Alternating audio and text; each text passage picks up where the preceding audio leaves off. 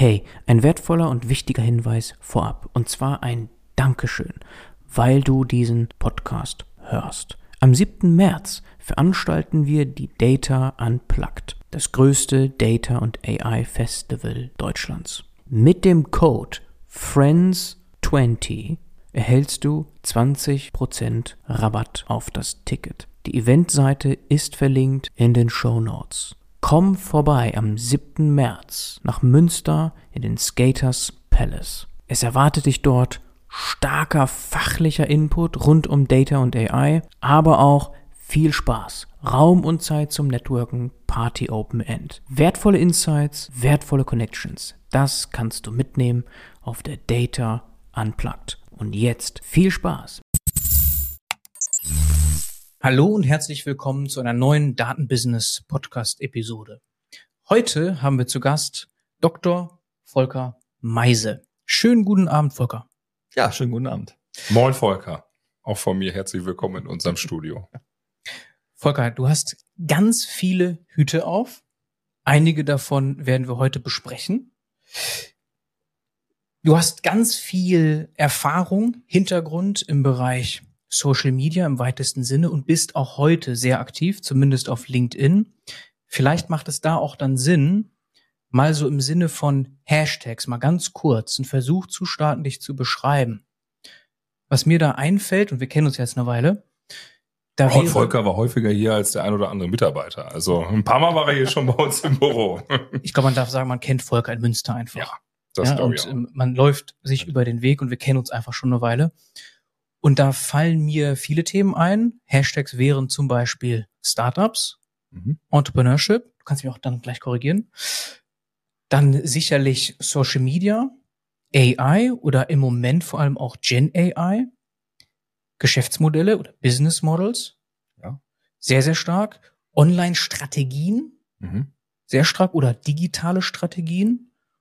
Das wären so die Hashtags, die mir jetzt sofort in den Sinn kommen. Ja, damit das, bin ich einverstanden. Bist ja. du einigermaßen einverstanden? ja.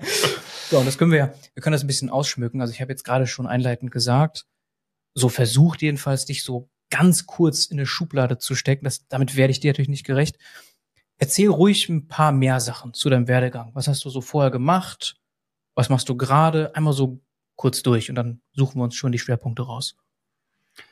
Ja, vielen Dank erstmal, dass ich hier sein darf und dass ich das Ganze mal ähm, erzählen darf. Äh, ich bin ja schon länger in Münster. Ich bin nach Münster gekommen, damals sogar zur, zur Bundeswehr, habe dann hier studiert, BWL, mhm. äh, in der Wirtschaftsinformatik promoviert hier am, am äh, Lehrstuhl für Wirtschaftsinformatik und, und Informationsmanagement und bin dann irgendwie aus Münster nicht mehr weggekommen. Aber was, äh, was mir sehr, sehr gut gefällt, also wir, Familie, habe äh, Frau und zwei Kinder hier, ähm, fühlen uns sehr wohl. Insofern hat sich sozusagen dann die Karriere in Münster ergeben oder in und um Münster rum. Ich äh, war nach der Promotion bei Bertelsmann zu meinem Vorstandsassistent und dann ähm, im, im Business Development äh, unterwegs, halt äh, habe so die die letzten Zuckungen des äh, B2C-Geschäfts von Bertelsmann, den Club und BOL mit begleitet. Äh, darum auch genau diese digitalen ähm, diese digitalen Geschäftsmodelle.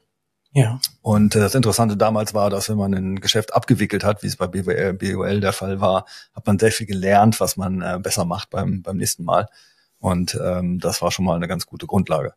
Mhm. Bin dann zu LexisNexis gegangen, hier auch in Münster ansässig, internationaler Konzern für Wirtschafts- und Businessinformationen, auch da digitale Geschäftsmodelle gemacht, Anwalt 24 verantwortet und ähm, danach nach einer äh, Phase der äh, Selbstständigkeit dann in Düsseldorf bei einem kleinen Pressemonitoring-Anbieter gelandet, habe das Social Media Business ähm, aufgebaut, die Social Media Monitoring.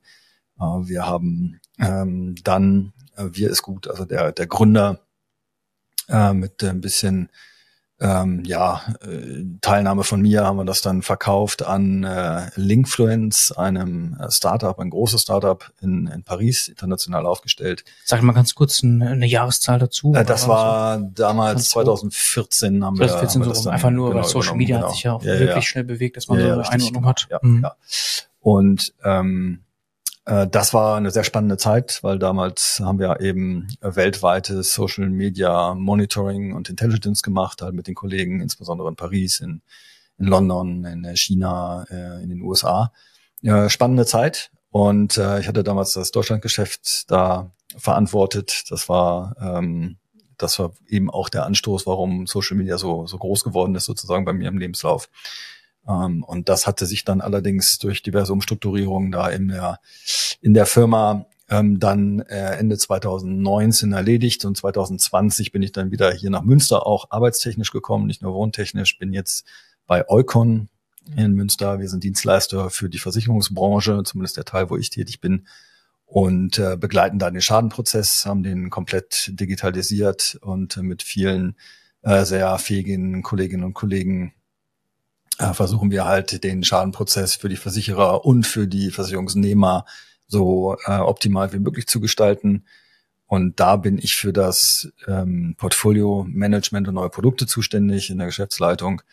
Ähm, und äh, ja, mein Job ist es, strategisch zu gucken, dass unsere Produkte den Markt treffen, die Kundenbedürfnisse treffen, dass sie zusammenpassen, dass sie halt ähm, die, die, die digitale Basis von vorne bis hinten trägt, dass wir natürlich neue Technologien dementsprechend aufsetzen und äh, neue Trends im Markt treffen. Und darum beschäftige ich mich natürlich sehr mit, äh, mit Technologietrends, äh, jetzt mit generativer KI, wie du schon erwähnt hast, und äh, schaue, wie wir die halt am besten bei uns einsetzen und äh, wie das halt die ganze Branche auch verändert. Ja, dafür schätzt man dich, dass du diese Dinge analysierst und dann auch berichtest. Du bist auf diversen Bühnen immer wieder sichtbar, auch in verschiedensten Podcasts. Also wenn man dich googelt, dann findet man mehrere Podcasts. Das ist also nur einer von vielen dann. Ja, so viele waren es jetzt auch noch nicht, aber wir, ja. wir, versuchen mal. Aber, aber der erste Münster, oder? Der erste Münster. Achso, der erste ja. Münster. Krass, okay. Wir versuchen heute also auch mal ein paar Fragen zu stellen, die die also die du vielleicht noch nicht hattest. Oh, oder? Gespannt. Ja. Gucken wir mal. Ja.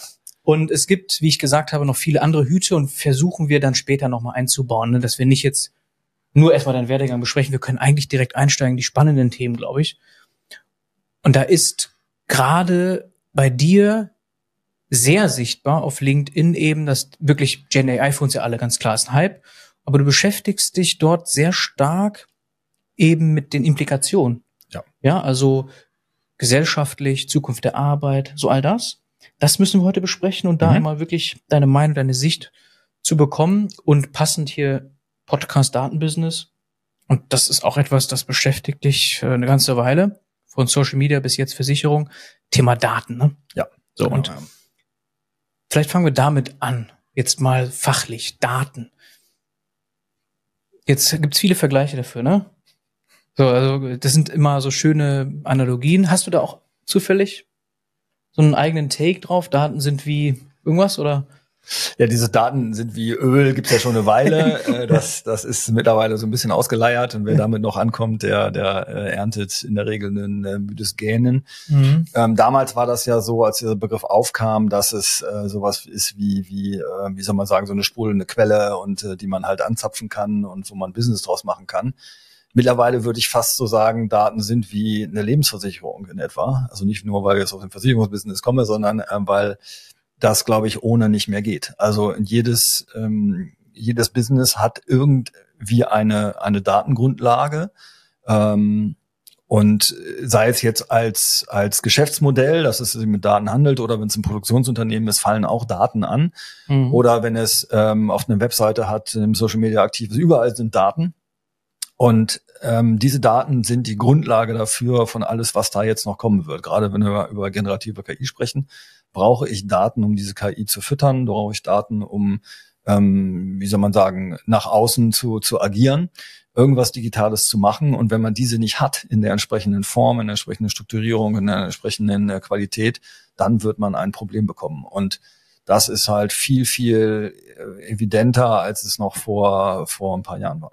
Mhm. Okay, wir sammeln diese Vergleiche. Wir hatten jetzt schon einige. Lebensversicherung kam noch nicht. Ne?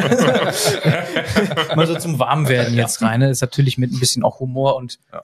sind halt einfach Vergleiche, die nicht immer Sinn machen. Die haben ganz viele ja, Mängel sozusagen. Aber ich finde es spannend. Also Lebensversicherung, das ist klasse. Also auch Lebensversicherung aus Unternehmenssicht. Ne? Ja, absolut. So, genau. so ist das, das gemeint. So ist das gemeint. So ist das gemeint. Ja, okay.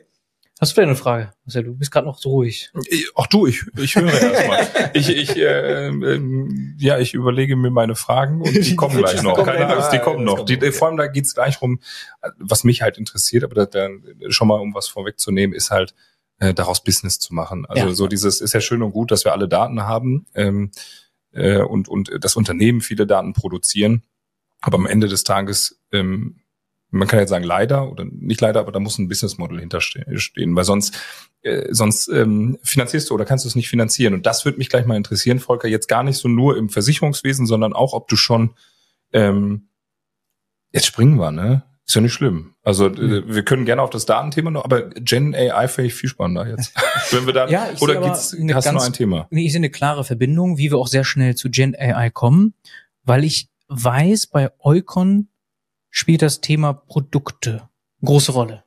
Data Science, KI-Produkte. Ja. In verschiedenster Form, ne? Ja.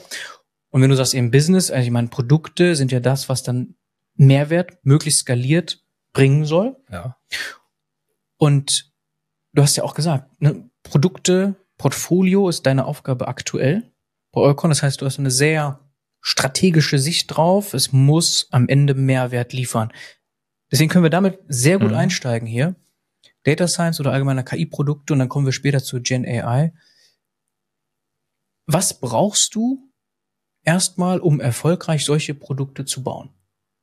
Weil das hört sich ja immer so nett an. Heute No-Code, Low-Code oder jetzt eben auch mit Gen AI. Man kann ja, jeder kann irgendwie sich schnell in einem Hackathon ein Produkt bauen. So scheint es erstmal, ne? Mhm. Und man kennt ja private Interfaces so. Nutzt jeder von uns, alle von uns nutzt das. Dann denkt man sich, ja gut, das ist ja innerhalb von einem Tag, zwei Tagen wahrscheinlich gemacht, dass ich dann sinnstiftendes, gutes, wertschöpfendes Produkt habe. Data Science KI-Produkt. Ist das so einfach? Äh, natürlich nicht. Ist also, jetzt rhetorisch fast, ne? genau. Aber, ich, ich, weiß ja, dass du Wenn ich Ja gesagt hätte, jetzt äh, gut. Jetzt, äh, ja, ja wäre auch interessant. Wäre auch interessant. Dann hätten wir das auch challengen ja. können. Ne? Aber, aber so wirklich ja. fokussiert Produkte, Data Science, KI, Kern darin. Wie gelingt das? Also zuerst bin ich bei Marcel, man braucht erstmal einen Use Case, ja. Man muss erstmal äh, einen, einen, wirklich einen Nutzen haben, den man, den man hebt und den man, den man adressiert mit diesem, äh, mit, mit dem Produkt. Und ähm, das, da muss eine Zahlungsbereitschaft da sein. Also es ist häufig so, wir haben, wir sitzen auch auf einem großen Haufen von Daten, ähm, äh, strukturiert und unstrukturiert. Mhm. Und äh, bei vielen dieser Daten denkt man, Mensch, die haben doch eigentlich einen Wert, die müssen wir doch irgendwie, da kann man doch was mit machen. Und wenn man dann halt ähm, die Geschäftsmodelle durchdenkt, die, die dahinter stehen, äh, kommt man dann häufig dahin, dass man sagt, ja stimmt, da könnten wir was mit machen, aber der, äh, der Aufwand, um das sozusagen in ein Produkt zu gießen, ähm, übersteigt bei weitem die, äh, die Zahlungsbereitschaft auf dem Markt. Mhm. Und äh, dementsprechend sind jetzt Daten als solches erstmal natürlich spannend und interessant und die Grundlage, aber noch nicht ähm, hinreichend, um zu sagen, da mache ich ein erfolgreiches Produkt draus. Erst wenn, wenn ähm, die Daten in der Regel zusammenkommen mit, mit einem Technologieansatz und mit der entsprechenden Expertise, kann was draus werden. Und äh, so gucken wir uns das eben auch an. Also wir gehen eigentlich immer erstmal vom, vom Kundenneed aus. Was, was brauchen jetzt die Versicherer in diesem Fall? Äh, wo wo tut ihnen was weh, wo haben sie wirklich äh, einen, einen Bedarf, wo können wir durch die schlaue Verarbeitung von Daten, Aufbereitung von Daten eine irgendwie Entscheidung unterstützen, um äh, zum Beispiel den Prozess irgendwie nach rechts oder nach links zu lenken. Ja? Es ist ja nicht immer so, dass, dass die, die ähm, das Produkt irgendwas erledigen muss im Sinne von, ich drücke auf den Knopf, Magie passiert mit Daten und ist ein Ergebnis da und damit ist die Sache beendet, sondern ähm, es ist manchmal sehr, sehr wertvoll, eine, eine Information am richtigen Zeitpunkt des Prozesses zu haben, um zu sagen, ah, okay, ähm, diesen Schaden, in diesem Falle, ähm, den Schadenvorgang, den lenke ich jetzt halt in eine bestimmte Richtung, ähm, dann ist das für mich im, im, im weiteren Prozess sehr viel billiger, ähm, als wenn ich diese Information nicht habe und ich lasse ihn irgendwie im Standardprozess weiterlaufen und äh, da, da, da kommen noch ganz viele Komplikationen, die ich halt vorher hätte vermeiden können. Oder ich arbeite an viele Sachen dann an diesem Prozess, die einfach Geld kosten, aber nicht notwendig sind. Ja. Ich habe eine kurze Frage, Stichwort Zahlungsbereitschaft. Du hast ja gerade gesagt, wir müssen erstmal gucken, was will der Kunde eigentlich dafür ja. hinblättern. Lohnt sich das? Bringt das was, den, den, äh, den Gedanken fortzuführen?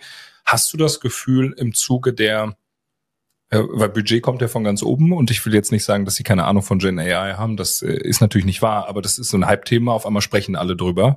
Äh, vor allem äh, ne, durch, durch, durch das vorletzte Jahr. Wir sind ja schon in 2024.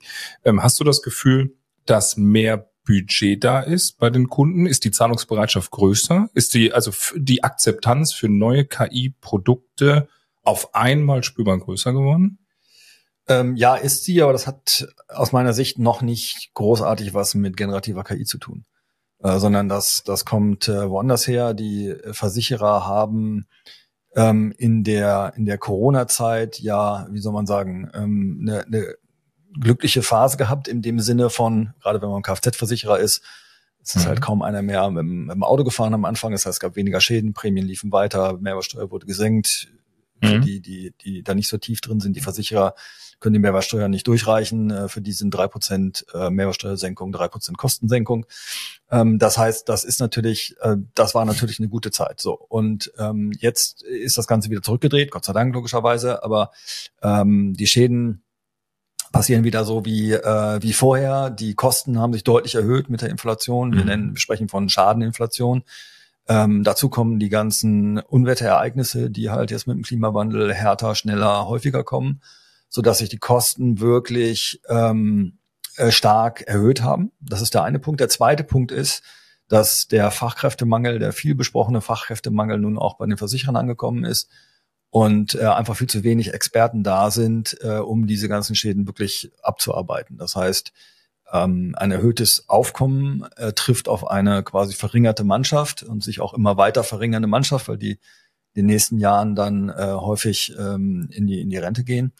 Und äh, da braucht man einfach eine Digitalisierung, da braucht man eine KI, da braucht man ähm, intelligente Lösungen, um überhaupt den Aufkommen, also die, das Arbeitsaufkommen zu, äh, äh, zu mhm. schaffen und gleichzeitig idealerweise auch noch die Schadenkosten ein bisschen im Griff zu haben. Ja? Und diese Kombination, die ähm, hat dazu geführt, dass man äh, sehr viel mehr Druck hat, wirklich auch Sachen umzusetzen.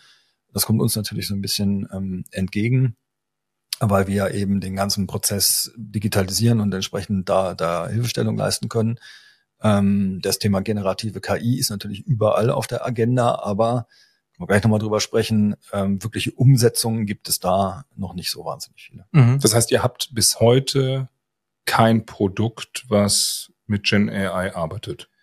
Genau, so ist es ja. Okay. Mhm. Was aber seine, kann ich gerne erklären, was seine Gründe hat ähm, äh, und was auch in der wie soll man sagen, in der ganzen Branche gibt's da jetzt noch nicht so wahnsinnig viel. Also das ist nicht so. Nenn doch direkt Gründe gleich. Also ich meine, das, sonst vergessen wir es vielleicht. Ja, ja und weil es interessant ja. ist. Ne? Ja, ja, Weil mich würde also, das interessieren, wenn man eineinhalb Jahre das kennt. Du bist ja da so ein, was, was hindert oder was, was fehlt da? Ja.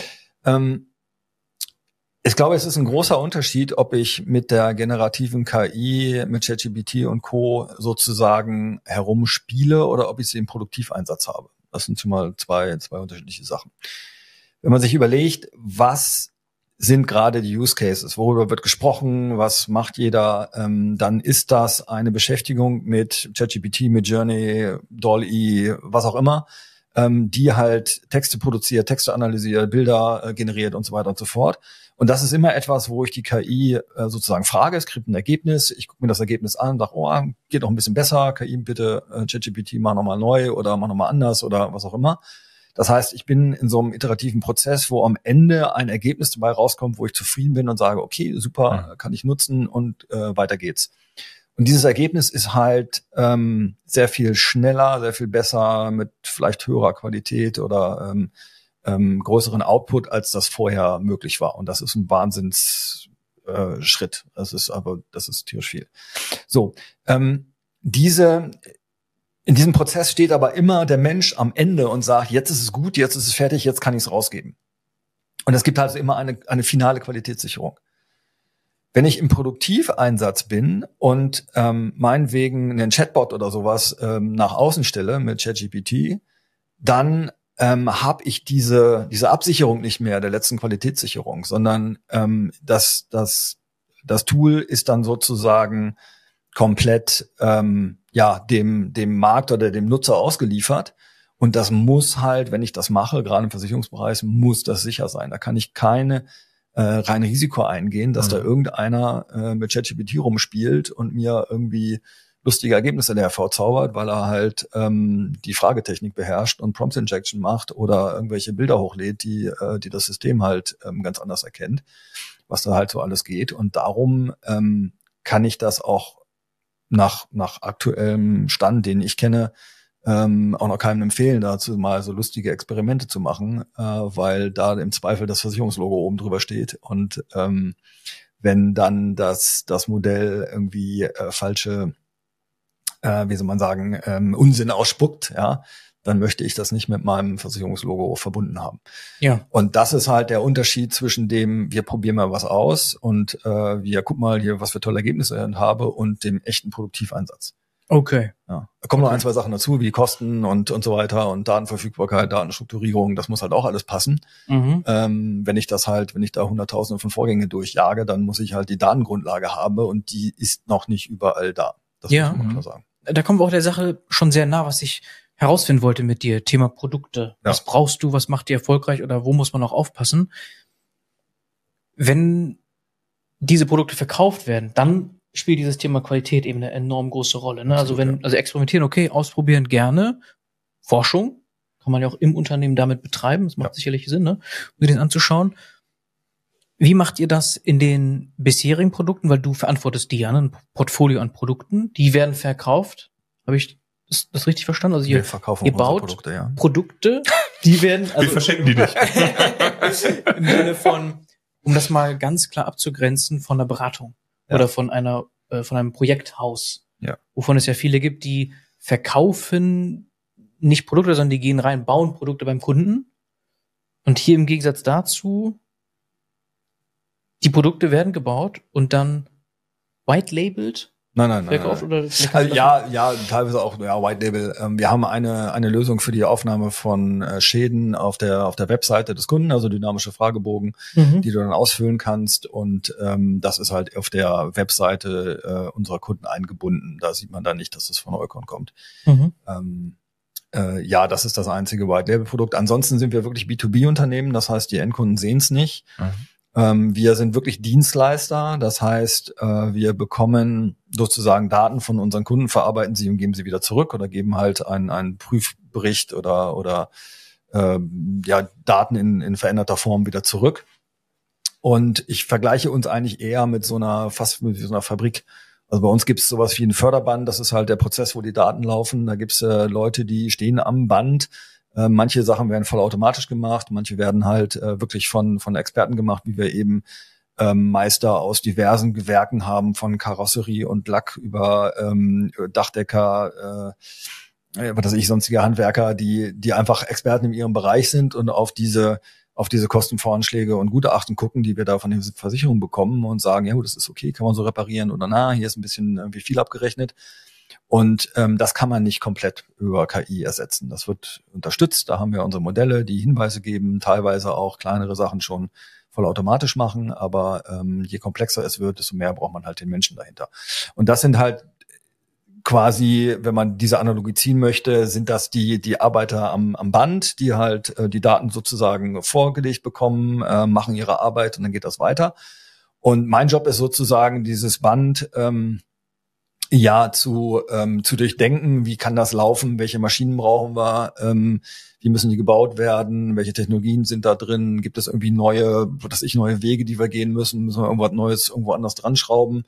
Ähm, und da bin ich halt auf der, wie soll man sagen, auf der Gesamtebene dafür zuständig, dass, dass das zusammenpasst. Und wir haben halt einen, ein wunderbares Team von Produktmanagern, die dann in den einzelnen, ähm, für die einzelnen Produkte zuständig sind und die das Ganze äh, dann als Produkt verantworten und sagen, okay, so bauen wir das jetzt, so äh, arbeiten wir mit den Versicherungen zusammen. Wir sind immer sehr nah äh, an denen, weil wir genau deren Wünsche ähm, umsetzen, genau deren Bedürfnisse erfüllen müssen, äh, weil jede Versicherung ist wieder ein Dicken anders, hat andere Systeme, hat eine andere ähm, andere Idee, wie sie wie sie das wie sie das macht und das setzen wir dann eben zu eins.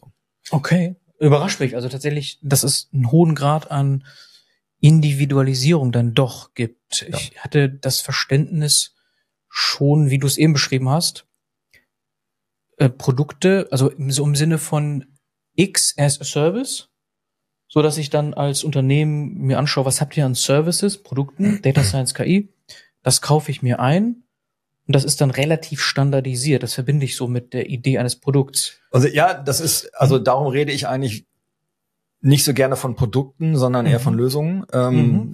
äh, manche Leute werden sagen, ja, wo ist jetzt der Unterschied? Aber ähm, wenn man das Ganze wiederum aus der, aus der wie soll man sagen, Metabrille betrachtet, wir sind in einem Lösungsmarkt unterwegs. Ein Produktmarkt wäre, dass ich eine, eine sehr große Menge von potenziellen Abnehmern habe, denen ich ein Standardprodukt vorsitze und sage, okay, guck mal hier, wollt ihr das haben? Mhm. Und wenn die das kaufen, ist gut. Äh, wenn ja. die es nicht kaufen, gehe ich zum nächsten und sage, willst du das haben? Genau. Ja, so. Und wenn ich halt mit äh, entsprechend gut durch Marktforschung oder was auch immer die Kunden nutzen treffe, habe ich, habe ich viele Abnehmer. Aber mhm. das Produkt ist standardisiert und ähm, ich gebe es sozusagen einmal auf den, auf den großen Markt. Mhm. Wir sind aber im Versicherungsbereich unterwegs. Es gibt nicht unendlich viele Versicherer in Deutschland, sondern es gibt halt, ähm, was ich, so zwei, drei Handvoll, größere und kleinere. Und dann war's das. So, mhm. und mhm. ähm, ich kann jetzt kein Produkt quasi hinschmeißen und sagen, das ist mein Standardprodukt, und nehmt das jetzt bitte. Und wenn die sagen, nö, ja, dann bin ich relativ schnell am Ende meiner Zielgruppe dran und dann verkauft das keiner, äh, kauft das keiner mehr, ja. ja. So, das heißt, was, was, ähm, was ich machen muss, ich muss mit den Versicherern, ähm, mit unseren Kunden an Lösungen arbeiten, die genau deren, ähm, deren Need treffen und die, wo die sagen, super, ähm, ich möchte dass Eukon am liebsten quasi meine ganzen Schadenvorgänge nimmt, weil das Produkt ist so klasse, dass äh, ähm, das kriege ich, das kriege ich anderswo nicht. Und ähm, das ist unser Ziel, möglichst viel den Versicherern zu helfen, von vorne bis hinten im Schadenprozess und möglichst viele Vorgänge drüber zu bekommen. Und so ähm, skalieren wir dann unser, unser Business, nicht über das hunderttausendste neue Produkt. Ich habe mal noch eine ähm, provokante Frage, Volker. Mhm. Und zwar hast du gerade gesagt, ähm, jetzt fernab von Eukon Produkte bauen. Ne? Das, glaube ich, haben wir jetzt äh, schon besprochen, können wir gleich auch nochmal drauf eingehen. Aber du hast eine Sache gesagt, und zwar, nachdem ich dich gefragt habe, Gen AI oder generative KI, ChatGPT und Co., wie die Tools alle heißen, wird bei Eukon aktuell in keinem Produkt verwendet. Mhm. Da hast du gesagt, ja, stimmt. Weil, und da hast du ja deine Begründung geliefert. Das bedeutet doch auch, dass also generative KI niemals ein Thema in Produkten von Eukon sein dürfte. Weil was soll sich ändern? Also klar, man wird die, man wird vielleicht neue Tools auf den Markt bringen, aber jetzt mit den Bestandstools jetzt mal streng genommen, weil du hast ja die, du hast ja gesagt, die Versicherer haben ein Riesenproblem damit. Die wollen da nicht mit ihrem Logo stehen. So, wenn da irgendein Mist rauskommt, wollen die nicht, ach Mist, jetzt, äh, ne? Das wird sich ja nie verändern. Das heißt also, eigentlich ist das Thema Gen AI bei Versichern abgeschlossen. das ist eine, äh, äh, gute, gute provokante Frage, aber ist natürlich nicht so. Also ähm, wir muss, man muss sich bedenken, dass wir da jetzt wirklich ganz am Anfang der ganzen Entwicklung sind. Und wenn ich davon rede, dass wir jetzt keine generative KI aktuell in unseren Produkten umsetzen, heißt das ja nicht, dass wir uns A nicht damit beschäftigen, B in sozusagen äh, angrenzenden Gebieten wie Marketing, äh, äh Kommunikation und so weiter natürlich äh, oder äh, ChatGPT und, und Co. einsetzen, beziehungsweise ähm, bevor jetzt hier die, die BaFin bei uns auftaucht, ähm, wir haben Bing Chat Enterprise, also die Enterprise-Version von, von Microsoft, so dass wir datentechnisch da auch sauber sind. Und das wäre auch meine nächste Frage gewesen, wenn genau, die nicht gehabt und, und nicht die und nicht die äh, und nicht die Kundendaten da ähm, bei, bei ChatGPT hochladen. Also äh, natürlich beschäftigen wir uns damit, klar, ja, und wir probieren auch äh, natürlich Sachen aus und, und wir gucken uns das intensiv an, aber es ist halt noch nicht in Produktiveinsatz. Und interessanterweise, ich war vor, vor äh, ein paar Monaten auf einer KI-Tagung für die Versicherer und äh, da fragte dann auch von der Bühne heraus ein, ähm, äh, ein Teilnehmer in die Runde, wer hat denn schon irgendwas im Einsatz? Und keiner Niente. hat was gesagt. Ja. Genau. Also es wird kommen und ähm, äh, weswegen wird es kommen? Weil die natürlich jetzt erstmal Erfahrungen gesammelt werden müssen, ähm, weil die, ähm, wie soll man sagen, die äh, ChatGPT ist zwar das, was immer nach vorne gestellt wird, die großen Modelle, aber ich bin mir relativ sicher, dass sie im Produktiveinsatz gar keine so große Rolle spielen werden, zumindest nicht in diesem ähm, Massengeschäft, weil sie einfach viel zu groß, viel zu schwer, viel zu teuer sind. Ja? Und ähm, ChatGPT oder die GPT-Modelle dahinter sind ja so ein, so, eine, so ein Allzweck-Tool, die können ja alles, quasi, mhm. fast alles so. Und ich brauche das aber in der Regel nur für einen kleinen Teil warum sollte ich also so ein Monster quasi auf, auf eine kleine Aufgabe lassen? Das ist äh, in der Regel viel zu teuer und viel zu langsam. Ähm, und deswegen wird es halt dann kleinere Modelle geben, die speziell auf diesen Zweck trainiert werden, die halt nicht mehr alles können, aber das brauchen sie eben auch nicht, sondern ähm, kleiner, flexibler sind. Und wenn man, wenn man damit entsprechende Erfahrung gesammelt hat, dann wird ganz viel kommen über generative KI. Darf ich direkt was zu sagen? Ja. Hast du nicht auch ein bisschen Sorge, dass aufgrund der ganzen Datengeschichte, also wegen Datenschutz und Co., dass nicht die Versicherer auch sagen, komm, bevor ihr uns Produkte baut mit Gen AI, machen wir es lieber in-house, um Klar, diese. Gewährleistung zu, zu haben? Ähm, also das Thema äh, Datenschutz äh, ist natürlich ist kein, kein Problem, weil damit leben wir ja schon seit immer sozusagen. Ja, also dass, dass die Daten bei uns sicher sind und ähm, äh, das, das ist ja selbstverständlich. Also sonst gäbe es uns nicht mehr. Ja, also insofern ähm, das ist das ist nicht das Thema. Aber die Versicherer sind natürlich eigentlich dafür prädestiniert, in diesem Feld richtig Gas zu geben, mhm. weil die basieren auf Daten. Ja? Also Daten äh, sind ja immer schon die Grundlage des Versicherungsgeschäfts gewesen und ähm, wenn einer viele Daten hat, dann sind es die Versicherer. Ja. So und was ich was ich beobachte ist, dass ähm, da wahnsinnig viel hinter der unter der Oberfläche passiert, dass also die Versicherer durch die Bank das verstanden haben, was das Thema generative KI ähm, und auch die normale KI sozusagen, die gute alte äh, Machine Learning KI, äh, was die was die alles kann und dass das halt ähm, essentiell für den für den für den Unternehmenserfolg sein wird in der Zukunft. Und ähm, wenn ich sehe, was teilweise für Projekte unterwegs sind, äh, wo die Versicherer ihre gesamte Dateninfrastruktur quasi neu aufbauen, neu aufstellen. Das sind immer alles Monsterprojekte, weil die halt riesengroß sind und teilweise sehr alte Systeme haben. Ähm, aber wenn das mal fertig ist und die halt quasi auf dieser Basis dann ähm, generativer KI oder andere äh, Modelle draufsetzen können, dann wird das mächtig. Also dann wird das richtig groß. Und ähm, dementsprechend muss man sich halt darum kümmern und dementsprechend kümmern wir uns auch darum, was passiert, ähm, wenn sozusagen wir uns nicht um das Thema kümmern würden, was ja. dann wäre, gäbe es uns wahrscheinlich irgendwann nicht mehr. Also insofern ist das ist die Frage. Das gilt ja für den deutschen Markt. Ne? Hast du den Überblick auch äh, über die Landesgrenzen hinaus? Und damit meine ich gar nicht den europäischen Markt. Ich glaube, der nimmt sich nicht viel. Gehe ich jetzt mal von aus aufgrund äh, der Europäischen Union. Aber ich meine jetzt so mal Richtung äh, USA oder auch Richtung Asien.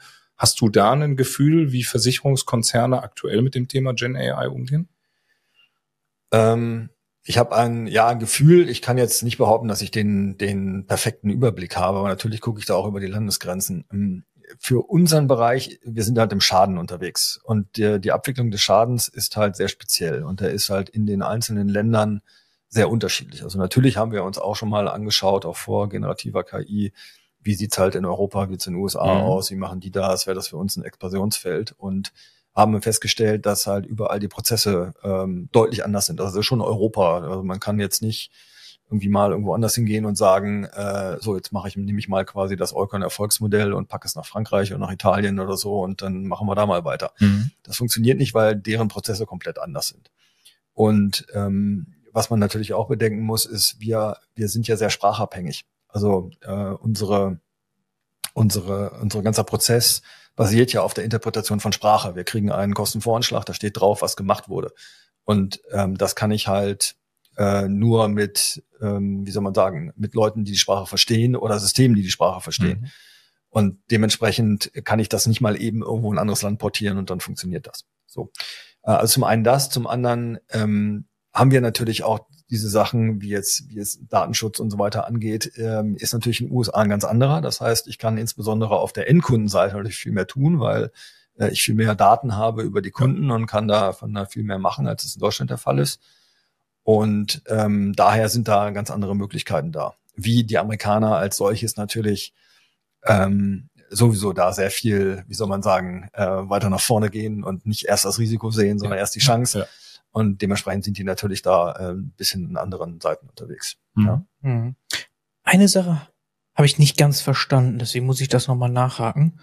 Weil es kommt ja schon raus, wir bewegen uns in, in einer Nische, die ist mhm. trotzdem groß und ja. das ist ja nochmal gerade betont Spezialisierung. So. Gerade da hätte ich erwartet, was du eben angesprochen hast, Lösung versus Produkt, macht es sehr viel Sinn und ist es besonders angebracht, Produkte zu standardisieren. Diesen Punkt habe ich nicht verstanden. Das Kannst du vielleicht nochmal ausführen, warum das gerade dann nicht funktioniert? Also dieses Thema, ich mache die standardisiert, weil ich hätte jetzt naiv gesagt, na gut, das ist ja super. Ich bin, ich kenne Genau, ich, ich verkaufe nicht an verschiedene Branchen, sondern ich habe wirklich eine Branche, Schaden noch dazu, also noch ein Subteil aus einer Branche.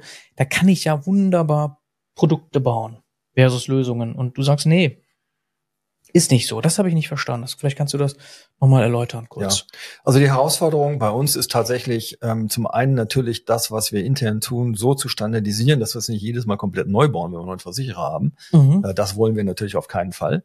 Mhm. Ähm, sondern dass wir bestimmte Standards haben, die eben auch äh, dass ich, die einfach bewährt sind, ja, wo die Prozesse laufen, wo wir den Versicherer sagen können, hier, äh, gebt uns sozusagen die Daten vorne und ihr wisst genau, was hinten rauskommt und der Prozess steht und das ist Standard und so weiter und so fort. Das, also da gebe ich dir komplett recht. Natürlich haben wir Standards, natürlich haben wir Standardprodukte, ähm, aber sie sind immer ähm, auf die individuelle Situation des Versicherers anpassbar. Das muss auch so sein. Das geht gar nicht ohne. Und wir versuchen natürlich da eine, eine, so ein Optimum zu finden. Ja, äh, wir wollen nicht ähm, bei jedem Anschluss alles komplett neu machen. Ähm, wir müssen aber auf die die die äh, Wünsche der Versicherer eingehen. Sonst sagen die ja, dann brauchen wir euch nicht. Aber wenn wir nicht hier uns, wenn wir euch nicht in unserem Prozess komplett integrieren können, damit das nahtlos äh, übergeht, dann dann haben wir im Prinzip diese Vorteile nicht. Und darum müssen wir uns da den Versicherern anpassen. Mhm. Das okay. ist der Punkt. Also ein Standardprodukt ähm, im, im klassischen Produktmarkt, äh, das, das, da gibt's halt nur eine oder wenige Versionen davon und dann skalierst du das halt, äh, ähm, bis der Arzt kommt. Mhm. Ja, ähm, so viele Leute, wie es kaufen. Und wie gesagt, wir haben halt nicht so, die Zielgruppe ist nicht so groß. Insofern mhm. ähm, sind wir da auf dem im Lösungsmarkt unterwegs und eine Lösung besteht für mich eben aus, aus Produkten, aus Services und aus Dienstleistungen. Und genau diese Kombination haben wir. Und das muss halt so individuell zusammengestellt werden, dass der Versicherer sagt, genauso brauche ich das. Okay. Ändert generative KI daran irgendetwas? Also wir haben jetzt ja gerade den Launch gehabt vom GPT Marketplace, ne? So, und ja. ist noch nicht ganz absehbar, wohin da die Reise geht. Ändert das etwas? Also wenn wir mal jetzt wirklich das ansprechen, Produkte, Lösungen, das, was du gerade ansprichst, werden wir viel leichter Produkte bauen können? Also wie guckst du darauf mal? Jetzt wirklich konkret Und jetzt außerhalb. Versicherungsbranche. Ne? Außerhalb Versicherungsbranche, ja, also ganz allgemein gedacht, aber schon Produkte jetzt im Fokus. Ja. Ähm, ja, natürlich ändert das was und das ändert gewaltig was. Ähm, ich kann es aber durchaus an, an einem Beispiel an, an unseren Produkten machen. Also wir haben auf der einen Seite, wie schon erwähnt, diese, diese Möglichkeit der Schadenaufnahme im Web und auch auf Mobilgeräten und so weiter. Das funktioniert alles äh, reibungslos. Und da haben wir natürlich, ähm, da wissen wir, welche Daten wir brauchen, um diesen Schaden dann bearbeiten zu können oder die Versicherer, äh, die die Daten haben wollen. Und wir haben dann dynamische Fragebögen, die sich halt äh, anpassen und wo, ähm, wo dann die Versicherungsnehmer äh, was eintragen, wie der Schaden gewesen ist und wie das Kennzeichen ist und, und äh, was auch immer, ähm, bis wir alle Daten haben. So, das müssten wir sozusagen vordenken und müssen sagen, okay, welche Fragen müssen wir stellen, damit wir diese Daten kriegen und wie müsste jetzt der, der Kunde da durchgeführt werden und so weiter und so fort. So, mit einem, ähm, mit einem ChatGPT oder mit einem entsprechenden Modell könnten wir jetzt auch sagen, pass mal auf, liebes Modell, das sind die Daten, die wir brauchen. Jetzt kommunizier mal so lange mit dem Endkunden, bis du diese Daten alle hast. Ja, und das war's. Also mal ganz, ganz ähm, übertrieben gesagt. Ja, und die die Kommunikation übernimmt dann sozusagen ähm, ChatGPT, weil genau das ist halt die Stärke von von den Modellen, diese diese Kommunikation. Und ähm, genauso kann man sich halt vorstellen, dass das über einen Avatar läuft oder über einen Chatbot, äh, der, wie gesagt, noch abgesichert werden muss, damit da kein Unsinn äh, mit passiert. Aber ähm, das ist, das ist auf jeden Fall komplett anders. Genauso kann man sich überlegen, und das ist nicht nur bei uns so, sondern das könnte überall in der Industrie oder in allen Branchen so sein, ähm, wir sind jetzt sehr stark prozessgetrieben. Das heißt, wir haben eine, eine Prozessarchitektur, wo wir sehr individuell steuern können und sagen, okay, wenn jetzt dieser Knotenpunkt erreicht ist, mit bestimmten Regeln, ähm, dann geh es nach rechts, nach links, nach oben, nach unten oder was auch immer und dann steuer halt diesen, diesen Vorgang halt in den, in den nächsten Schritt rein.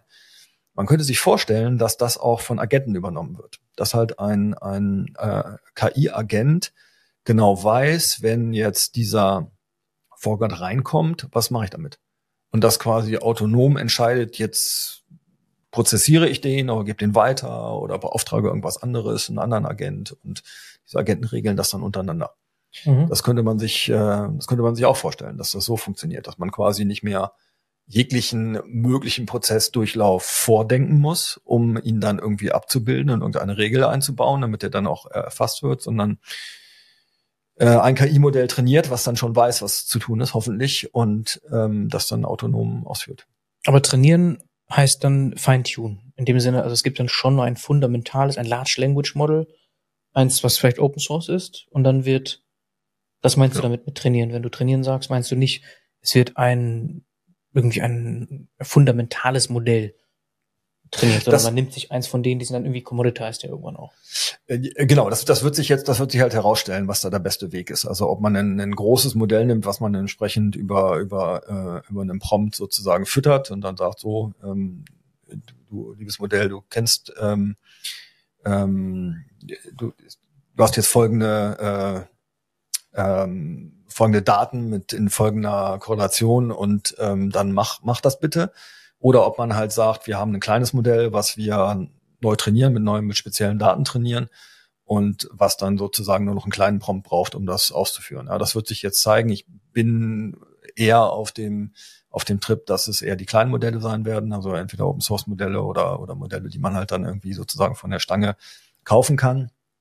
Ähm, und die dann intern halt genutzt werden. Die können dann nicht so viel, aber das, was sie können, können sie gut und die kann man dann auch, auch trainieren. Weil die großen Modelle kann man ja nicht trainieren, man kann ja kein GPT-Modell jetzt irgendwie nachtrainieren, ja, ähm, es sei denn, man, man ist äh, Microsoft oder, oder eine der großen. Insofern fällt das quasi für, für den, für das normale Unternehmen aus. Ähm, darum wird's halt äh, aus meiner Sicht auf die kleinen Modelle hinauslaufen. Ja, und du bist ja auch Startup-Mentor. Ja.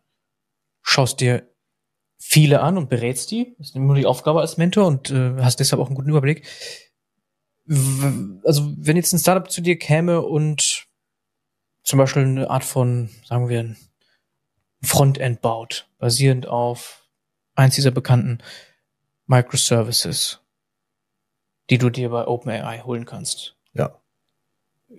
Wäre das so, äh, wie guckst du darauf? Also mich würde jetzt mal wirklich interessieren, so Richtung Geschäftsmodelle auch, ne? Ja. Weil das ist ja auch jetzt also wirklich komplett also wirklich offen jetzt. Was wird sich eigentlich durchsetzen an Geschäftsmodell? Es wird einige geben, die äh, haben vielleicht einen ganz kurzen Erfolg und werden dann de facto gekillt, weil OpenAI irgendwas baut und damit ist das wieder dahin das Geschäftsmodell, ne? Du wirst ja mit vielen Startups sprechen. Gib uns doch mal ein paar Insights. So, wo siehst du erfolgreiche oder vielversprechende jetzt in diesem Space und wo sagst du, ah, gute Idee, macht momentan Sinn, aber in einem halben Jahr seid ihr wahrscheinlich weg. Oder das Risiko ist groß, weil OpenAI oder jemand anderes äh, hat sich das eigentlich schon mit einem eigenen Microservice geschnappt. Ja. Ja, genau. Ich bin, ich bin ja Startup-Mentor hier am, am Digital Hub in, in äh, Münster und äh, da kommen natürlich eine ganze Menge Startups vorbei. Ich sehe sie jetzt nicht alle. Also die, die Kollegen machen da auch schon eine, eine Vorauswahl von denen, die dann halt den Mentoren sozusagen vorgeführt werden und die ins Accelerator-Programm übernommen werden sollen.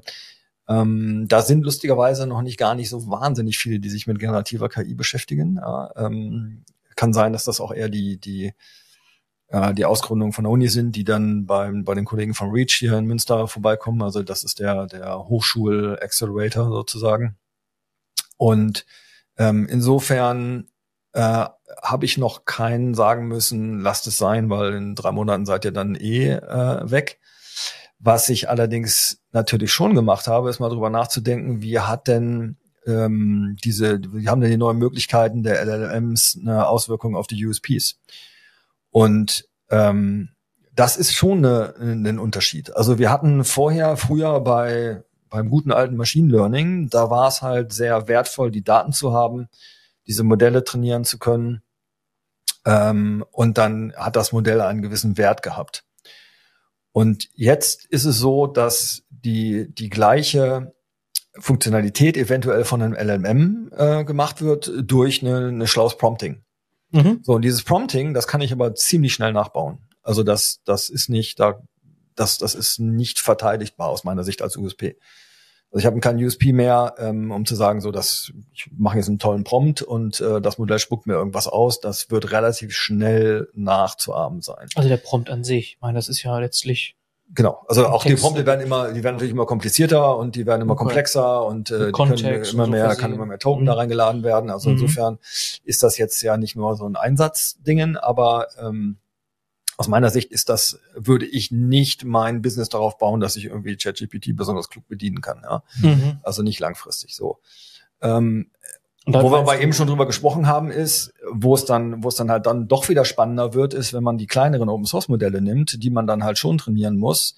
Ähm, dafür braucht man dann auch wieder die Daten und dafür werden diese äh, Modelle dann sozusagen sehr individualisiert und ähm, bilden dann schon eine Art von von USP oder bilden, ja, USP ist vielleicht zu hochgegriffen, aber bilden halt schon eine, eine Kernkompetenz, die man dann nicht mal so eben wieder äh, weg, wegschießen kann.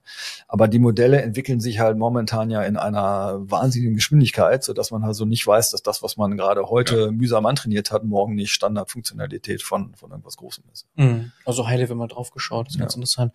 Deshalb USP, weil die Daten noch dir gehören und die anderen nicht genau. unbedingt dieselben haben. Ne? Ja, richtig, genau. Und das ist auch, ähm, da, da haben wir natürlich intern auch schon drauf geguckt, äh, was ist sozusagen der, äh, der USP äh, von uns, was ist verteidigbar, was ist eher nicht verteidigbar und äh, Daten sind da halt der, der Schlüssel. Also darum sagt jetzt auch sowas wie Lebensversicherung. Wenn ich ein, ein Datenset habe, was kein anderer hat, weil es mir gehört, weil ich ähm, sehr viel Mühe vielleicht ähm, da reingesteckt habe, um diese Daten zu bekommen äh, oder habe bestimmte Datenquellen, die halt exklusiv an mich gebunden sind und ich verknüpfe sie auf eine bestimmte Weise, dann ist das halt äh, wahnsinnig wertvoll. Und mhm. wenn ich die halt dann nutze, um jetzt die neuen Modelle zu trainieren, dann kann ich nochmal was oben draufsetzen. Wenn ich das mit Daten mache, die allgemein verfügbar sind, habe ich ein Problem, weil das kann halt jeder. Und da mhm. bin ich relativ schnell dann kopierbar. Mhm. Und äh, darum auch eben diese Überlegung, Daten sind vielleicht eher wie eine Lebensversicherung mhm. äh, oder eine Überlebensversicherung oder eine Lebensgrundlage, wie auch immer, ähm, weil das, äh, das, das wird halt, ja, das wird bestimmen, ob ein Unternehmen äh, dann irgendwann angreifbar ist oder oder halt äh, ja in, in seinem Markt sich durchsetzen kann, weil kein anderer es kopieren kann. Okay, und wie schaust du auf diese riesigen Finanzierungsrunden von Perplexity bis hin zu hier in Deutschland Aleph Alpha? Ich bin sehr froh, dass das in, in Deutschland halt auch eine gewisse Größenordnung erreicht hat, denn ähm, man macht sich natürlich schon so ein bisschen Gedanken drüber, was passiert, wenn die ganzen großen Modelle alle aus den, aus den USA oder woanders kommen. Denn äh, auch meine persönliche Erfahrung in meinem Lebenslauf zeigt, dass, äh, wie soll man sagen, man dann als kleiner, äh, wie soll man sagen, deutscher Anforderer, der, der am vergleichsweise kleinen Markt unterwegs ist, ähm, der, der wird halt da kein großes Gehör finden, weil halt die großen Märkte sind USA, sind China, sind vielleicht weltweit dann irgendwann mal Indien oder sowas, also wo einfach viel mehr, ähm, viel mehr Marktgröße da ist und äh, da müssen wir halt auch was Eigenes in Deutschland aufbauen. Mhm. Äh, ob wir jetzt sozusagen versuchen wollen, müssen jetzt das Riesenmodell, ähm, ein GPT-Modell oder Lama oder wie sie alle heißen, BART, äh, da unbedingt ähm, eins zu eins ähm, nachzubauen und zu überholen, weiß ich nicht. Ich glaube, da liegt eher der Ansatz auf den Spezialmodellen.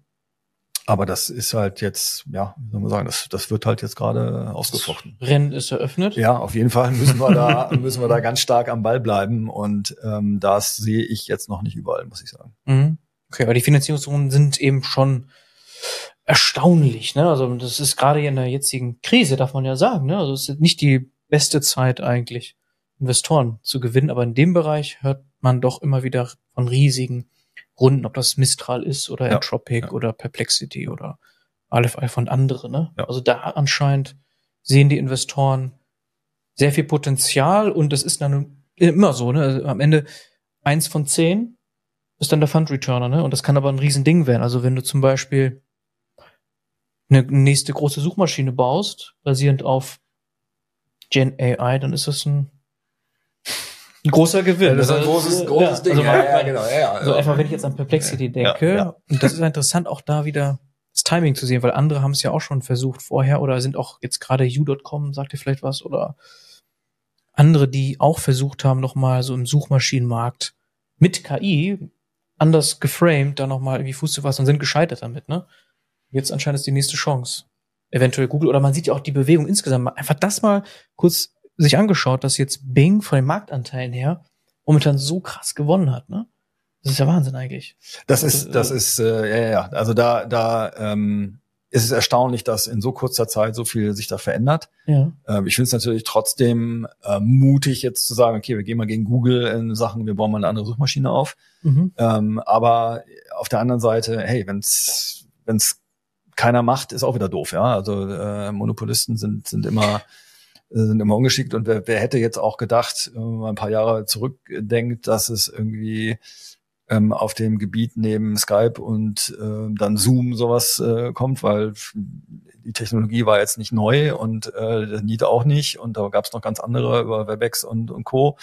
Äh, und plötzlich ist Zoom halt als riesen, riesen äh, ähm, Geschäftsmodell entstanden ähm, und jetzt halt Teams bei, bei Microsoft. Ähm, ja, klar hat Corona natürlich auch ein bisschen gepusht das Ganze, aber auch da hätte ich jetzt äh, spontan gesagt, naja Gott, äh, warum soll ich jetzt neben den, den bekannten Anbietern da noch was anderes aufbauen. Ja? Und ja. es hat funktioniert. Also manchmal liegt man halt auch mit seinem, mit seiner Einschätzung vielleicht nicht richtig. Ja. ja, vielleicht Suchmaschinen darf man auch nicht so eng verstehen, sondern am Ende, wo suchen die Menschen, finden Menschen die Informationen, die sie, die sie gerade also interessiert. Mhm, ja. Das kann TikTok sein, hört man immer wieder, dass äh, viele auf TikTok, gerade die Jüngeren, dort suchen, ja. bevor sie auf Google vielleicht irgendwas suchen, ja, finde ich genau. erstaunlich. Ja. Oder eben letztlich auch so ein Co-Pilot ist ja auch so eine Art, okay, ich will irgendwas wissen, vielleicht gebe ich das erst dort ein und nicht in Google. Das ist ja auch schon, verliert Google auch Traffic, ne? Ähm, ja, je nachdem, wie du jetzt den Co-Pilot äh, definierst. Also es gibt jetzt ja Horden von Co-Pilots, aber ähm, also ich meine nicht den Coding. Äh, ja, nicht den GitHub, sondern genau, also, genau, also den, den Microsoft Copilot. Genau. Der ist natürlich eher erstmal aufgerichtet auf die auf die Businessarbeit, also auf die, ähm, die aktuelle Arbeit mit mit PowerPoint, Word, Excel und so weiter und so fort. Und ähm, das ist ja auch interessant, wie das, also was da an an sozusagen Hype drin ist und wie viele Leute das Ding eigentlich schon nutzen. Ja, also das ist ja auch äh, Microsoft ist da ja auch sehr sehr restriktiv, was die Verteilung angeht. Ähm, selbst, ich war letztens auf einem Microsoft Partner Event und ähm, selbst da haben sie also äh, noch nicht mal quasi die Leute, die es vertreiben sollen, ähm, haben es noch nicht mal alle. Aha. Äh, liegt natürlich daran, dass Microsoft einfach in der, in der, ähm, ich, aus meiner Sicht in der Rechenpower gar nicht hinterherkommt. Also wenn die das jetzt fröhlich allen freischalten würden, dann dann würden die halt, äh, würden die Rechenzentrum explodieren letztendlich. Meinst du die App oder, oder was genau meinst Nein, du? Nein, den, den Copilot, den Microsoft Copilot, der mhm. halt ähm, ja quasi in das, in das Microsoft 356 Umfeld eingebunden ist, mhm. wo du halt sagen kannst, bau mir eine PowerPoint, schreib mir irgendwie den Bericht, mhm. ähm, nimm, fasse mir die Teamsitzung zusammen, äh, oder, oder halt stellst ihm eine Frage und er nimmt deine Daten, die, auf die du Zugriff hast, äh, und baut dir halt dann irgendwas zusammen oder schreibt dir eine Antwort oder formuliert dir eine Mail und so weiter. Also, das wird äh, wahnsinnig die, die Produktivität da, da boosten in dem Bereich. Ähm, das ist allerdings halt A, nicht jetzt nicht günstig. Also momentan ist es so 30, 30 Dollar, wenn ich das richtig im Kopf habe, äh, mindestens 300 Seats, macht dann schlappe 100k im Jahr, die man halt dafür schon mal auf den Tisch legen muss, um das Ding ähm, zu nutzen. Mhm. Und das ist für, für große Firmen vielleicht jetzt äh, ja nicht ganz so viel Geld, für, für Mittelständler natürlich schon. Und die Frage ist dann auch, äh, wie viel wirklich kann ich in diesem Effizienzgewinn, mhm. kann ich umsetzen, ähm, brauchen die Leute jetzt wirklich weniger Zeit für die Aufgaben. Und ich hatte gerade gerade heute noch eine, eine interessante Diskussion, ähm, wo die Frage gestellt wurde, naja, wie ist denn das, wenn jetzt der Effizienzgewinn, ähm, was das ich, 30 Prozent ist äh, von, von der Arbeit, was machen denn, also wo ist der Anreiz für die Leute, jetzt 30 Prozent schneller zu sein? Weil die Erfahrung zeigt, dass sie hier nicht äh, irgendwie 30 Prozent ihrer Arbeitszeit dann zu Hause verbringen dürfen oder beziehungsweise nach Hause gehen können, wenn sie fertig sind, sondern sie kriegen ja noch mehr Arbeit oben drauf, dass halt die 100 Prozent wieder erfüllt mhm. sind. So, das heißt, äh, ich arbeite quasi mehr ähm, oder genauso viel jetzt mit anderen Tools effektiver, aber ähm, ja, wenn ich sie nicht einsetze, arbeite ich auch quasi 100 Prozent. Also ähm, wo, wo ist jetzt mhm. sozusagen der, mhm. wird denn der, der Mehrwert der, dieser Effizienz, die, die Effizienzgewinn, den wir haben, wird er jetzt geteilt zwischen, äh, zwischen Arbeitnehmer und Arbeitgeber oder, oder wie ist das so? Und ähm, fand ich einen interessanten Gedanken. Natürlich ist das schon immer so mit allen, mit allen Effizienzgewinnmitteln, ja, wenn ich nicht mehr auf Schreibmaschine tippe, sondern Word, dann habe ich natürlich viel Effizienzgewinn und stellt sich dann irgendwann die Frage nicht mehr, was ich mache. Ähm, aber trotzdem, die, die äh, äh, es wirkt noch, wirft noch mal so einen anderen Blick auf, ähm, warum sollte ich mich mit dem Thema beschäftigen? Ja? Mhm. warum beschäftigen sich manche damit auch vielleicht nicht, weil mhm. sagen, ja, ich komme noch zurecht so. Wir können das auch als Ausblick mal nehmen, jetzt, weil du gerade sagst, ne? Effizienz, Zukunft der Arbeit, also dass wir da noch mal jetzt so zum Abschluss noch mal ein bisschen breit da drauf schauen. Was ich gerade noch gecheckt hatte, ist rein mal Produktivität, mhm. jetzt zumindest im iOS Store. Da ist auf Platz eins tatsächlich Copilot, aber das ist dann nicht die Sache, die du halt teuer bezahlen musst, die du gerade meintest, sondern das ist einfach so eine, also die App, die man for free nutzen kann ja. von Microsoft. Und auf Platz zwei ist tatsächlich ChatGPT. Also Productivity wird halt komplett dominiert jetzt, klar, von generativer KI. Jedenfalls jetzt im App Store. Und wie mal so, keiner kann zwei Jahre in die Zukunft schauen, aber man sieht ja schon verschiedenste Interfaces. Man kann sich vorstellen, wie Hardware damit verschmilzt. Also man redet von irgendwelchen, also man, ne, Kopfhörer haben wir alle oder ja. irgendwelche In-Ears und so weiter. Das ist ja alles schon irgendwie da. Man kann sich Voice wunderbar sich das irgendwie vorstellen zusammen mit diesen Dingen. Ne? Wie, wie guckst du da drauf? Was, was ändert sich? Weil du sagst, Arbeit geht ja anscheinend nicht aus, ne? Ja, ja, so. das wird immer so bleiben, ja ich glaube, dass die, die, ähm, die Kommunikation sozusagen ein bisschen eine andere wird. Äh, ich habe auch schon irgendwo mal vorausgesagt, dass wir quasi alle oder äh, auch, auch die Firmen intern und extern quasi Chatbots haben, als genauso wie sie Webseiten haben oder äh, wie sie wie sie irgendwie eine, einen Social Media Kanal haben. Das heißt, ähm, ich werde vielleicht der Firma, wo ich eine Frage habe, die, die, das kann ich natursprachlich machen. Dann frage ich den Assistenten halt oder frage ich die, den, den Chatbot oder den Avatar einer Firma. Sag mal, liebe Firma, ähm, was, was hast du denn, was das ich für Stellen frei? Was machst du denn im Umweltschutzbereich?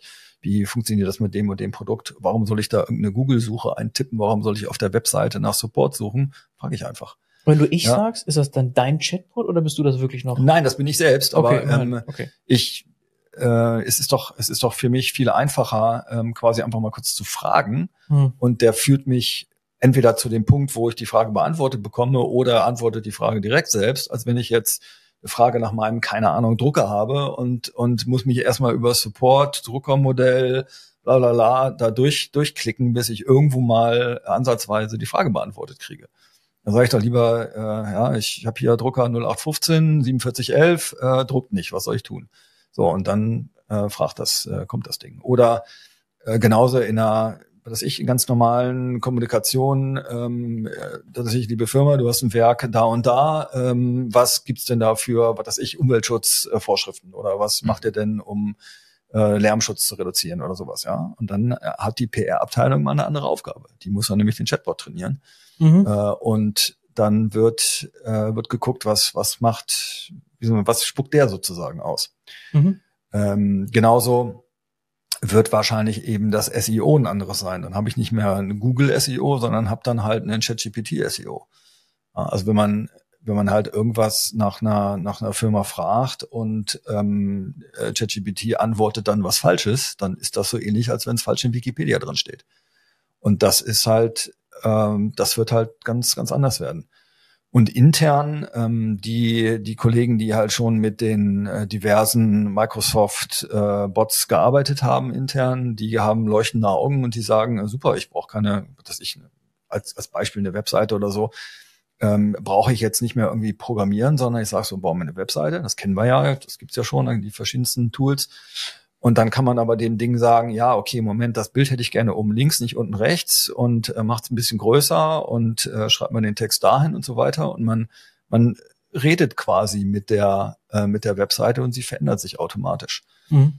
Und ähm, das wird, glaube ich, irgendwann normal werden und wir müssen dann nicht mehr großartig rumcoden oder, oder mit der Maus rumklicken, sondern das geht halt alles äh, sprachlich. Ja. Ein, eine Sache dazu, äh, wahre Geschichte. Ich musste vor, wann war das denn, vor ein, zwei Wochen mein Überweisungslimit hochsetzen. Ja. Äh, und war dann auf der Seite der, der Bank und habe dann so in den Chatbot rein, ähm, ich möchte gerne mein Überweisungslimit ja. hochsetzen.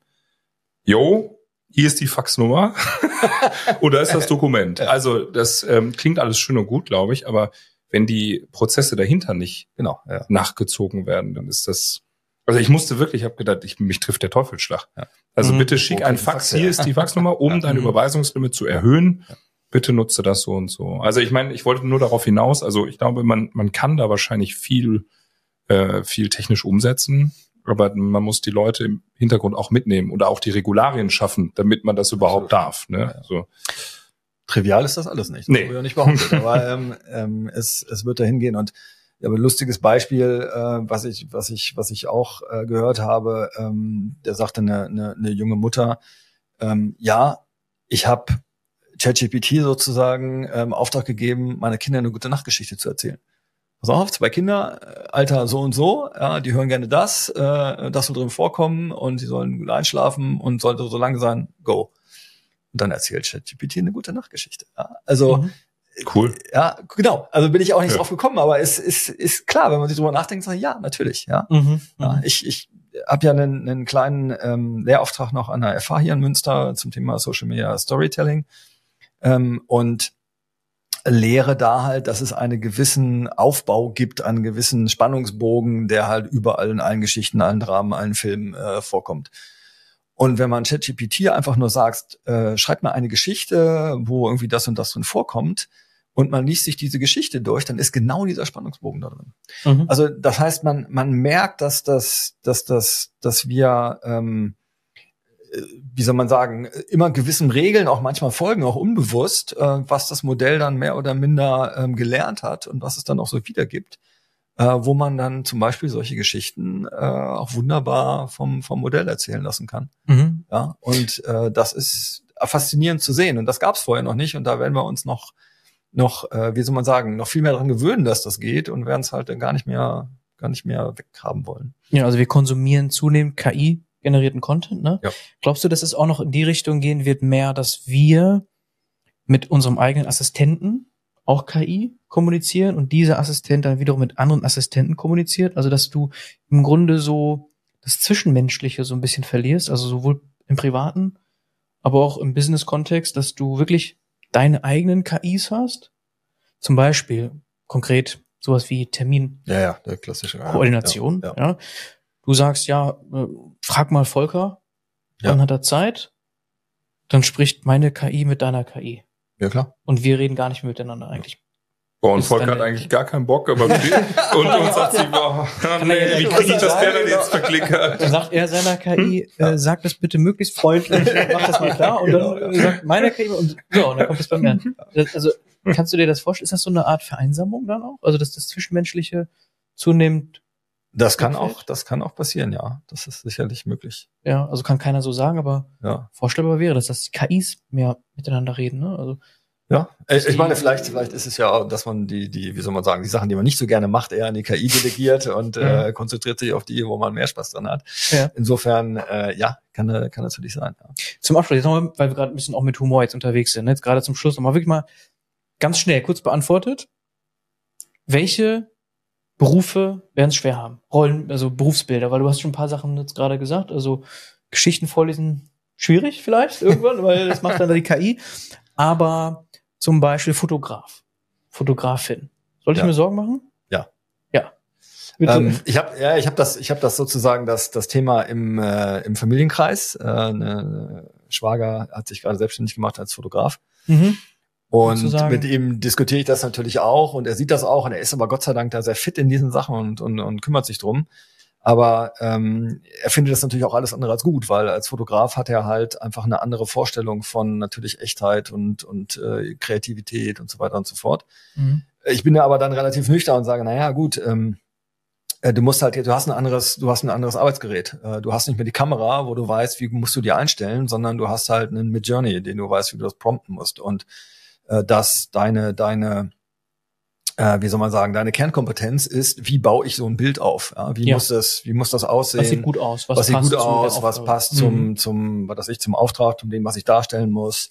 Äh, und und du musst dann halt wissen, wie kriege ich das aus aus der KI raus und nicht, wie kriege ich das aus der Kamera raus? Das ist ja ohnehin so die Vorbereitung. So stellen wir das bei uns fest, wenn wir mit unserem Videografen sprechen, ist schon 90 Prozent der Arbeit wahrscheinlich. Also den Knopf dann zu drücken, Entschuldigung, ist dann nicht mehr der Ja, wobei man natürlich auch, auch sagen muss, ähm, und deswegen haben, werden es äh, Fotografen natürlich da schon schwerer haben, dass die KI natürlich wahnsinnig gute Ergebnisse ähm, hervorbringt. Mhm. Und ähm, das ist für, wird das ich, du und ich, die, die vielleicht jetzt keine Profifotografen sind, es viel einfacher ist, ähm, auch da gute Qualität herauszubekommen. Ja. Und ich bin ähm, felsenfest davon überzeugt, dass es äh, das, was manche sagen, ja, es geht dann wieder in Richtung Authentizität und Echtheit und dass echte Fotos da sind und so weiter.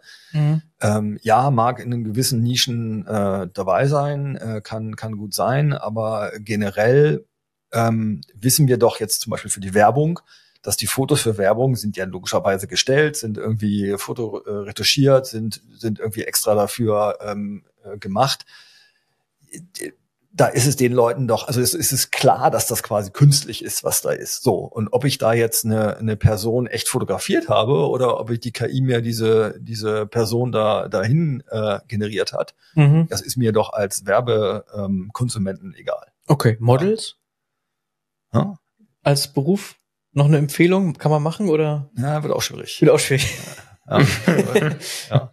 Rechtsanwälte, Rechts, Rechtsanwältinnen? Oh, die kriegen ein großes Problem. Das kriegen auch ein Problem. Ja.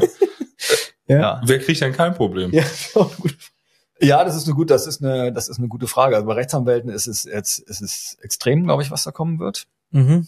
Ähm, ich glaube, wenn man da mal dabei ist, Richter auf der anderen Seite, äh, die kriegen auch ein Problem, aber das andere, weil sie natürlich überflutet werden jetzt von, ähm, von sozusagen generierten äh, Klagen und Co., weil es viel einfacher sein wird, mhm. äh, da was, da was zu machen. Mhm. Insofern äh, müssen die sich was überlegen, wie kriegen sie denn diese Flut wieder abgearbeitet. Also KI auf der anderen Seite wird da sicherlich dann auch helfen, um äh, gewisse Sachen dann Aber vorzubereiten. das Thema KI mit KI, ne? Ja, genau. Also ja, ja, ja. Kommunikation. So, so, so wird es an. Vielleicht gibt's dann auch, keine Ahnung, in in später Zukunft mal zwei Agenten, die dann miteinander verhandeln, die äh, Klage äh, KI und die Richter KI und dann wird ausgehandelt, wer denn da. Ne, wir schmunzeln, ne? Ja, ja, ja aber das, ist, äh, das wird irgendwann kommen. Ich. Data Scientists? Wird es die noch geben?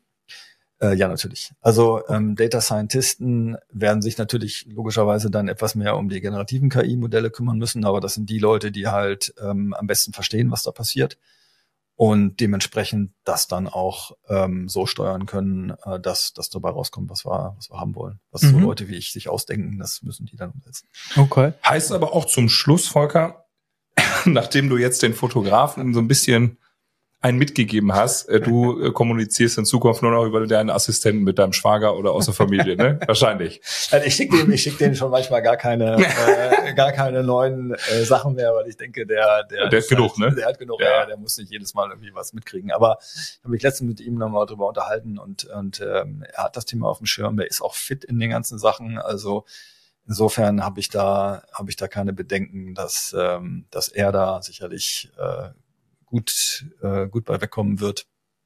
Ähm, aber viele andere werden es ja. nicht. Und das werden Schwierigkeiten haben, müssen ja. umschulen, weiterbilden. Also Musiker, Musikerinnen, fraglich. Okay. Ja, bin ich bin ich äh, nicht ganz so tief im Business drin, aber mhm. was natürlich, was ich ähm, da da wird es halt auch ähm, natürlich viel mehr Möglichkeiten geben, das das über KI machen zu lassen. Riesenthema, 100 Prozent ja. bezahlbare Kunst. Denn ja. ich glaube auch, also jetzt, ich rede nicht von, von hochwertiger Kunst, sondern ich sag mal Mainstream-Kunst, die ich einkaufen kann. Das ist mir ja Peng, ob das jetzt irgendein Bekannter gemalt hat oder ob das eine Fotomontage ist oder eine AI gemacht hat. Hauptsache, es passt in meinen Raum. Ja, kann, so, ich, den, kann ich den Möbelhäusern nochmal was verkaufen. Ja, ja, ja, ja ist so. Ist so. Ne? Also das ist denen ja egal. Also ich glaube. Aus einer Ästhetik heraus genau, spielt genau, natürlich äh, genau. sozusagen Scarcity so andere Dynamiken in dem ja. Markt noch. Ja. Aber es gibt dann garantiert wieder andere Geschäftsmodelle. Also die, die Leute, die dann irgendwie die KI besonders virtuos bedienen können und da Sachen rauskriegen, die halt kein anderer rauskriegt, mhm. die werden dann vielleicht wieder ihren, ihren Markt haben. Ne? Okay. Ich musste auch so, äh, als ich einen Post von dir gesehen habe, da war ich, da müssen wir uns im Nachgang auch mal zu unterhalten. Okay. Ähm, das fand ich so beeindruckend und zwar ähm, war das ein, äh, ein Jogger, der irgendwie auf den Berg hochgelaufen ist. Mhm. Erinnerst du dich, ne? Ähm, wie, wie, da hast du, du hast einen Künstler auf jeden Fall. KI geschrieben hast, du ja. hast du gar nicht selber gemacht. Ja, du musst, du musst auch mal wieder online nachgucken, was da so los ist bei dir auf Social Media. Ja. Ähm, nein, Spaß beiseite. Der, der läuft einen Berg hoch und dann irgendwie schreibst du dazu. Am Ende des Tages waren es irgendwie fünf, jetzt sehr überspitzt, fünf Fotos und geprompt, also hier ja, äh, machen irgendwie ein Video, wie du einen Berg hochläufst und genau. es war sagenhaft. Das sah ja aus wie, wie in echt. Ich glaube, so das Geschäftsmodell, spannend, denn vielleicht das einmal noch, ähm, normalerweise hast du eine Produktionsfirma und hast du 10.000 Menschen und äh, die das mitbegleiten, äh, unglaublich hoher finanzieller Aufwand. Den hattest du ja da nicht mehr. Du musst ja am Ende nur noch die AI bedienen können oder generell, wie wir es jetzt schimpfen, egal da sehe ich ja Riesenspiel. Also vor Absolut, allem für ja. und, und für für Leute, die eine, ein gewisses Gefühl für Ästhetik haben, aber auch ja. das Ding be bedienen können. Und das fehlt ja, glaube ich, häufig. Ne? Also entweder kannst du das eine, du bist gut in Fotografie oder oder in, in Designvorstellungen. Auf der anderen Seite bist du gut im Prompten. Aber da so, wahrscheinlich ist das ein, ein mega, mega geiles Berufsbild, wenn ich mir das jetzt gerade so vorstelle, wenn ich beides beherrsche, ne? Ja. Den ästhetischen Daumen habe, so nenne ich ihn mal, und das auch noch prompten kann. Ja, absolut. Also ähm, wenn man sich mal überlegt, wenn wir wenn wir Werbung angucken, ich glaube, das war ein Beispiel ähm, aus aus äh, ich glaube Midjourney und Runway. Ja, ja, genau. Sagt, Midjourney Bilder und Runway genau. animiert es dann. Ähm, und wenn man sich das, also das sah schon sehr cool aus, genau deswegen habe ich es ja auch gepostet. Und wenn man sich überlegt, da sind wir jetzt gerade mal so ein paar Monate dabei, ja, wie ist das halt in Jahren ja. oder Jahrzehnten? Und ähm, auch da wieder auf die auf die nächsthöhere Ebene gehoben, was was vermittelt denn Werbung? Letztendlich ist es ein Gefühl, was wir haben sollen, wenn wir diese ähm, diese Szenerie angucken, Mensch auf Berg und ja. guckt in die Ferne und so weiter und dann irgendwo ist das Logo da hinten dran. Ähm, und wenn ich, wenn ich es schaffe, quasi dieses Gefühl zu vermitteln, boah, ich stehe auf dem Berg, ich gucke in die Ferne, ich habe irgendwie Abenteuer und äh, ausregnet, aber ich habe da irgendwie die tolle Jacke an und äh, die, die hält mich warm, ähm, dann ist es doch egal, ob da wirklich ein Mensch auf ja. dem Berg gekrabbelt ist und der mit da fünfköpfigen Filmcrew oder noch mehr fotografiert wurde und in einer, in einer Post-Production da noch mehr Leute dran sitzen oder ob das halt einer ähm, ja. äh, mit in, in Journey und oder sonst was da äh, produziert hat. Ja. Mhm. Äh, insofern in be beides ja unecht. Entschuldigung. Ja, ja genau. Beides, beides ist ja unecht. Genau. Richtig, genau. genau. Ja, ja, genau. So insofern ähm, war das meine Aussage. Wer wer macht da halt die großen Produktionen dann noch? Braucht man nicht mehr. Ja. Mhm. Mhm. Hart, aber wäre jetzt mein mein Take aus der aus der Geschichte. Jo, was können wir den jungen Menschen da mitgeben? Was sollen die jetzt studieren? Also ein Nobelpreisträger meinte ja gerade, nicht Mint. Nicht Mint, ja. Ne? So, ja. weil äh, weil wir dann letztlich an der gefährlichen KI der generellen arbeiten in irgendeiner Form und dann die Gefahren zu groß sein. Ich meine, ne, so wurde ja dann auch. Naja, ich bin eher ein Freund davon, äh, zu verstehen, was da was da passiert äh, und und das dann beeinflussen zu können. Also insofern ähm, bin ich da jetzt nicht ganz der Meinung, dass man keine MINT-Fächer studieren sollte. Im Gegenteil, eigentlich äh, ist es gut, wenn man wenn man äh, das, das Know-how hat, zu verstehen, wie, wie funktioniert denn so ein Modell und was muss ich tun, um es noch irgendwie zu verändern, besser zu machen, richtig einzusetzen und so weiter und so fort. Also äh, alles, was mit, mit Daten, mit äh, ähm, auch Mathematik und Co. zusammenhängt, wird, glaube ich, äh, auf jeden Fall äh, weiter, äh, weiter gebraucht. Ähm, vielleicht werden halt viele Dinge ähm, dann von, von Modellen übernommen, genauso wie wir es jetzt ja auch schon, wie soll man sagen, es rechnet ja keiner mehr irgendwelche Sachen aus, sondern das machen halt, das machen halt dann äh, Programme. Es gibt Buchhalter, würden jetzt auch nicht mehr so viele gebraucht, sondern das macht halt SAP, ja, um es mal ganz platt zu sagen. Also da wird sich auch was ändern. Ähm, aber ja, ich würde, ich würde allen empfehlen, ähm, kümmert euch um die Sachen, probiert es aus, äh, bleibt an Ball, äh, guckt, was ähm, letztendlich was was passieren wird in der Branche, aber äh, das Wichtigste immer noch, macht das, was euch Spaß macht, wo ihr mit dem Herzen dabei seid und werdet richtig gut da drin und guckt, dass äh, wenn da Modelle irgendwie im Spiel sind, dass er sie für euch einsetzt und dann wird was draus. Ähm, ich tue mir schwer, jetzt quasi diese, diese großen dunklen Wolken irgendwie aufzuziehen. Äh, es ist noch immer so gewesen, dass, dass neue Technologien ganz neue Möglichkeiten geschaffen haben und da wird es noch Sachen geben, da, da denken wir noch gar nicht dran, was es plötzlich für Berufe gibt, äh, die, die halt damit total toll sind. Und andere Berufe wird es dann irgendwann nicht mehr geben, aber so war es halt schon immer. Und ähm, wir sind in der Regel flexibel genug, äh, uns daran anzupassen. Okay, das könnte man jetzt wahrscheinlich auch nochmal lang und breit diskutieren, aber eigentlich ja. sind das schöne Abschlussworte ja. auch, ne? Ja. Denke ich. Das heißt, wir können hier uns bei dir bedanken. Spannendes Gespräch, viel gelernt. Wir haben wirklich einen Rundumschlag gemacht von Produkten, Versicherungsbranche, haben es auch sehr verbreitert dann nochmal. Geschäftsmodelle, Zukunft der Arbeit, privat wie beruflich auch nochmal hier beleuchtet, vom Impact her. Herzlichen Dank. Danke, Volker. Ja, hat mir auch viel Spaß gemacht. Danke, dass ich hier sein durfte und äh, hat es ja, nicht weit. Gerne. Genau. Nächste Mal haben wir alle unseren KI-Assistenten hier sitzen. Ja. Bin mal gespannt, wie der optisch aussieht, aber genau Podcaster. Ah, auch nicht auch weg. Genau. Herzlichen Dank.